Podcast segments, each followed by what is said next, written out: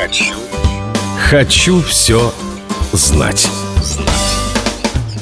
Многие пассажиры самолетов вкус привычной еды воспринимают совершенно по-другому.